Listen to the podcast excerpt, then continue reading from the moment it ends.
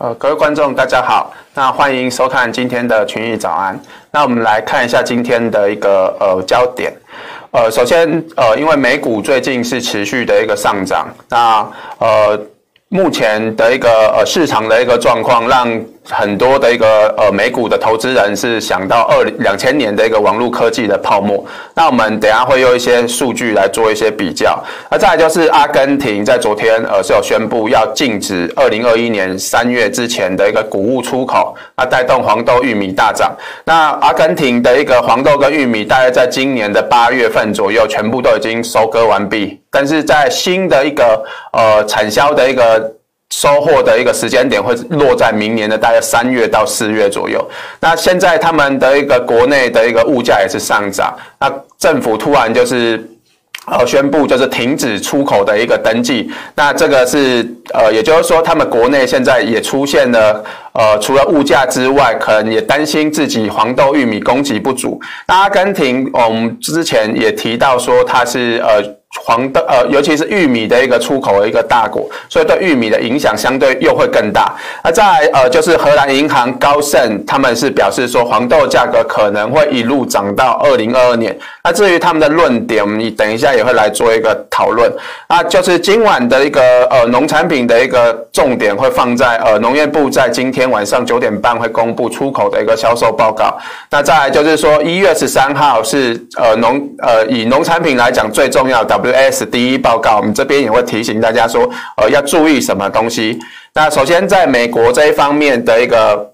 美股状况，呃，十二月，呃，昨天是有公布十二月份的一个芝加哥的 PMI 表现是优于预期，因为呃，公布值是五九点五。那预期是五十七，前值是五十八点二。另外，在十一月的一个贸易账部分，呃，它的一个贸易赤字是有稍微做一个扩大。那贸易账它是构成经常账的一部分，它是属于一个包含的一个关系。那之前我们在那个美元偏弱的一个呃黄金的那张图，我们有提到说，呃，政府的一个呃财政赤字以及经常账，假如说是持续的一个赤字向下化，那美元也会相对比较偏弱。那贸易战呃在这边。是做一个。呃，赤字扩大情况之下，所以带呃使昨天的一个美元呃表现也是一个让它偏弱的一个原因之一。那美股的这个变化，呃，因为现在的一个民主党跟共和党的一个领袖一直在讨论说六百美元提高到两千呃美元这个纾困案。那昨天是第二次的一个讨论，又持续的一个卡关。那加上美国这边科罗拉多州是有出现呃英国的一个变种病毒的一个案例，所以目呃短期上的一个市场乐观。情绪是有稍微做一个降温，但是呃，从昨天开始，六百美元已经开始做一个发放，所以投资人呃对经济的一个复苏还是抱持的一个期待。那我们看到美股的一个四大指数，它是呈现一个震荡收涨。那以盘面上这些个股，昨天是呃金融类股表现是不错，至于在科技类股这边呃是比较震荡一点。那以类股来讲，基础材料跟消费周期，还有昨天工业类股跟金融类股都表现不错。那以呃呃，就是这边除了呃通讯服务类股是呈现下跌之外，呃几乎所有的类股都是呈现一个上涨的一个表现。那在呃。呃，这边拜登概念股的一个太阳能类股有出现转强的一个迹象。那 FNG Plus 这边的主要亮点在特斯拉这边是有上涨四点三二 percent。那至于百度的这个部分是上涨大约接近十三 percent 左右。那昨天的一个呃。呃，类股的一个亮点里面，就是以那个光激光雷达的个股出现比较大的一个涨幅。那先前呃，因为被郭明奇讲了一下，所以呃，第一档个股为了艾利亚这一档个股是有呈现下跌六 percent，但是最近又开始转强向上，主要就是因为呃，有媒体就是有看到 Model 呃，特斯拉的 Model Y 搭载了。呃，这家公司的一个激光雷达部分的一个零件来做一个测试，所以最近这呃这个族群又开始做一个转强。那我们这边来探讨一下，就是说，呃，就是呃最近的一个美股在科技股这个方面，呃，主要就是因为最近的一个 IPO 加 SPAC 的这个呃金额是呃持续的一个飙高，而且是创下近来的一个新呃近年的一个新高的一个呃状况。那 S 这个 SPAC 这个我们台湾的一个呃名词就叫做借壳上市，就是指呃这间公司可能营运状况不好，或者是它是有挂牌上市，但是它可能已经没有在呃经营这个本业的一个项目，但是后来被呃私募资金来做一个入主，来做一个借壳上市。那这个呃左边两千年这个金额，其实它已经算是相对比较高，但是近期的金额又创了一个更高的一个状况，所以研究研究机构是发现到说，两千年跟两二零二零年这边呃都有出现说电动车的一个本益比较高，还有 IPO 跟这个呃特殊目的收购的这个案件都有持续的一个大增。那另外就是在股市的一个上涨幅度啊，也是持续的一个呃提升，像是二零。二零二零年到现在，纳斯达克它也是已经涨了大约四十八点九 percent。那假如跟二零呃，就是二零一九年来加起来的话，它整体的上涨幅度已经高达九十五点五 percent。那一九九九年那个时候，纳斯达克的一个上涨指数大概是八十六 percent。但是现在呃，唯一比较不同的就是说，当时呃一九九九年跟两千年它的一个联邦利率，就是联准会的基本利率，那个时候大概是五点八五 percent，跟现在的一个基础利率。率它是呈现呃接近零的一个状况，所以呃。这个也呼应说，鲍尔之前的一个联准会利率决策，他有提到说，呃，现在国际热钱是比较偏多，所以股市的本益比确实，呃，以这个角度来看，确实是历史的一个偏高位置。但是无风险利率比较低，所以市场可以接受的本益比就比较提高。所以以这个角度来看，代表股价不一定遭到高估。也因为呃，鲍尔讲过这些话，股市还是持续一个震荡向上。那我们整体来看啊，美股看起来是呈现一个。好像泡沫的一个状况，但是由于现在的一个基本利率是相对偏低，加上呃市场对经济的复苏以及明年的一个企业获利提升的一个预期，那也是支撑近期美股持续震荡走升的一个状况。那我们呃整体来讲，我们还是看美股会维持一个比较震荡、相对偏多的一个走势哦。那昨天是以费半来讲，先前是表现比较弱。那昨天台积电跟 A ADR 跟联电 ADR 都有出现大涨状况，那也是。让费半指数在近期有做一个转强，至于其他三大指数，呃，在创高之后，目前是呈现一个比较偏向横盘的一个整理。那至于回到台股的一个部分，呃，昨天我们台股是补，呃，就是算是一个，呃，大涨，外资又重新大买，那指数是持续做一个创高向上的动作。那目前这个呃走势，其实我们从过去。呃，不管是农产品还是在呃贵金属这边，都有看过类似这样的走势，就是突破呃前高的一个位置之后，它的一个 K D 其实是有一点酝酿背离，但是在这个时候，指数就是继续的往上拉，就是化解背离。那目前的一个贡献，呃，指数的一个呃主要贡献点在昨天是呃以台积电为主，那昨天像是呃金融跟塑化类股都有明显的一个表现。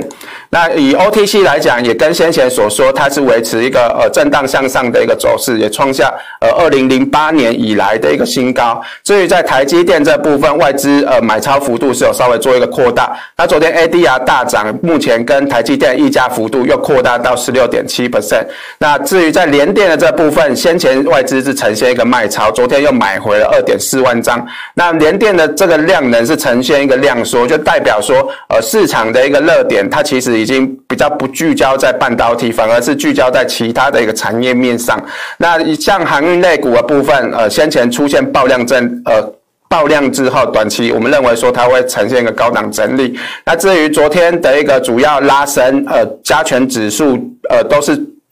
其他相对，呃，基期相对比较低的一个类股，像是呃油电燃气类股，目前还没有突破疫情前的一个高点，但是。最近的一个走势就是属于一个整理后之后放量做一个走强，那我们也看到其他还是有一些类股的一个走势是比较类似，呃，有呃刚刚的一个油电燃气，像是呃塑胶类股，呃整体先前是呈现一个垫高的一个走势，那最近涨势有开始做一个转强，但是它基期呃相对也是比较偏低一点，就是还没有突破疫情前的一个高点。那在呃这边的一个指呃标题没有改到，这边是金融指数，那金融指数其实它跟刚刚两个。类股来讲，它其实呃距离疫情前高点还更远。那最近的公布的一到十一月的一个金融、还有保险、还有一个证券的部分，呃获利其实都还算不错，所以金融类股也开始做一个补涨的一个表现。至于在对盘势的一个看法来讲，今天就是台股的一个封关。那我们昨天也有提到，呃，统计十九年台股封关平均上涨的一个几率是七十 percent，涨幅是零点六 percent。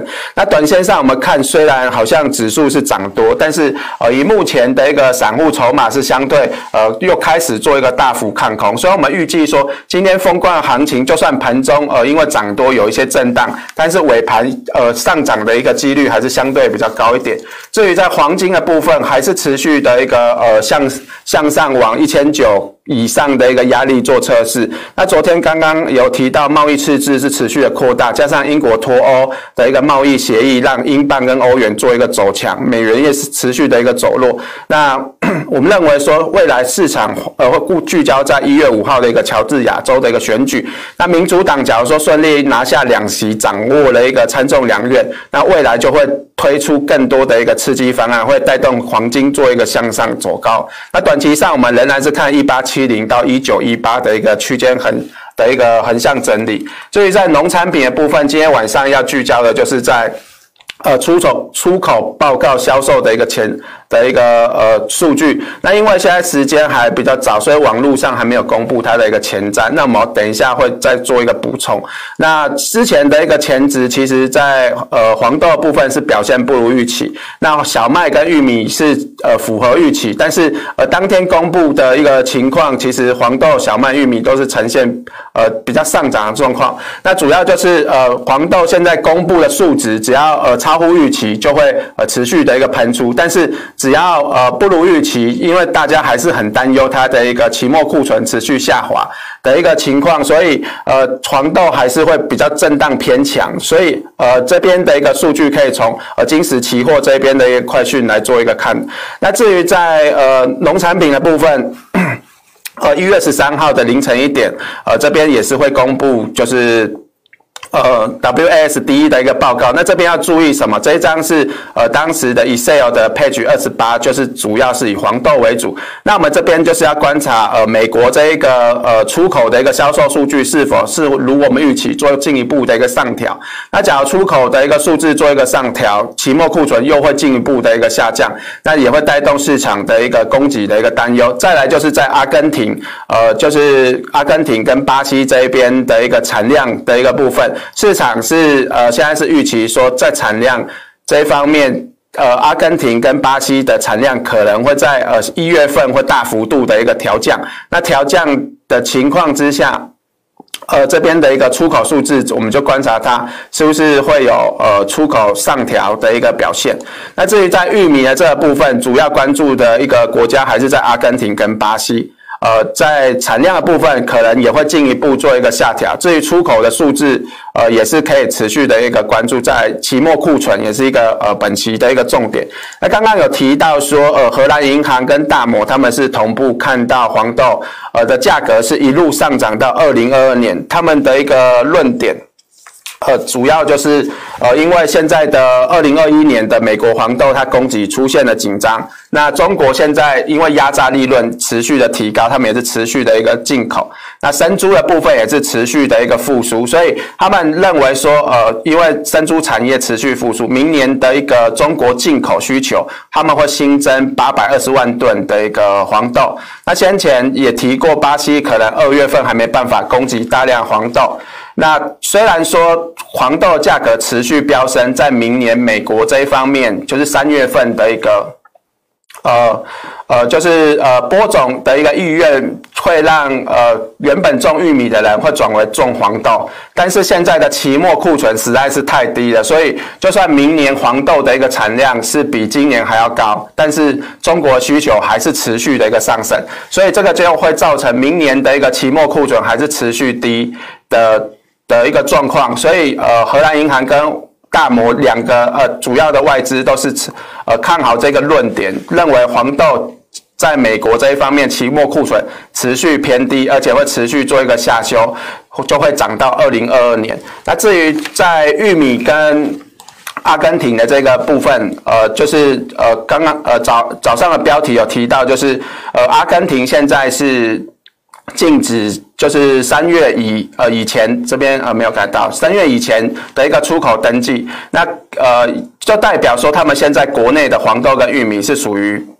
呃比较缺少状况，要是持续的一个出口给国际。他们可能就会造成国内的物价做一个提高。那也因为这个呃因素，我们之前在也有提到玉米的一个出口，阿根廷它其实是占国内呃全球大概是十八 percent，所以它的一个影响力相对是比较高一点。那以这个呃角度来讲，我们认为现在的一个黄豆跟玉米炒作现象还是做一个持续。那短线上来讲，只要呃有拉回，都可以做一个偏多的一个布局。那玉米的一个压力在昨天呃四六四的这个。价位已经做了一个站上，那下一个压力点它会落在五百零八。至于在咖啡的部分，呃，短期还是呈现一个呃横向震荡。那最近又开始呃站上一二四点七以上。那整体来讲，我们认为农产品的一个呃趋势还是整体还是偏多。那拉回还是可以做一个呃偏多的一个布局。那以上就是我们呃今天群益早安的内容。那我们下次再见。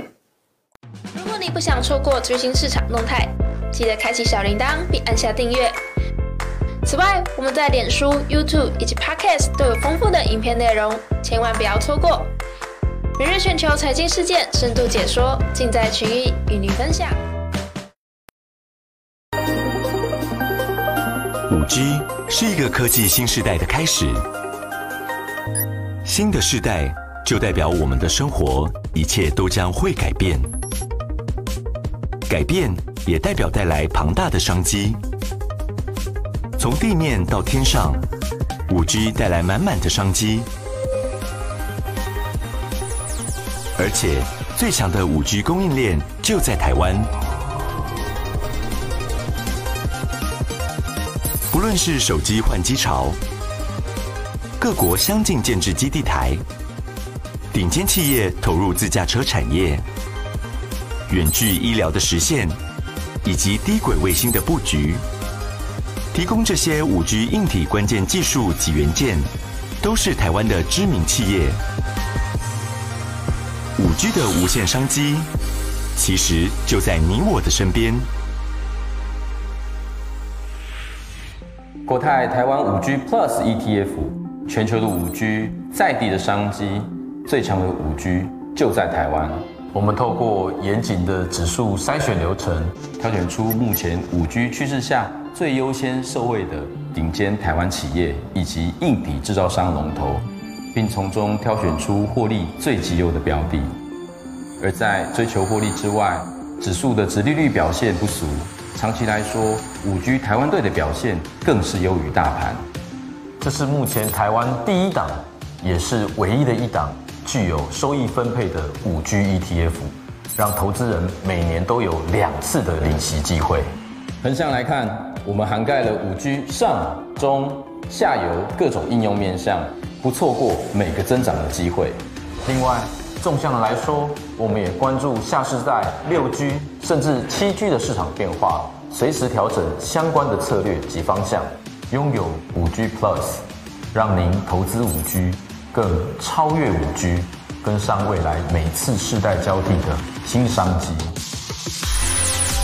国泰台湾五 G Plus ETF，协助您超前布局科技新时代，是资产配置、资产增值的最佳选择。五 G 超世代，投资靠国泰。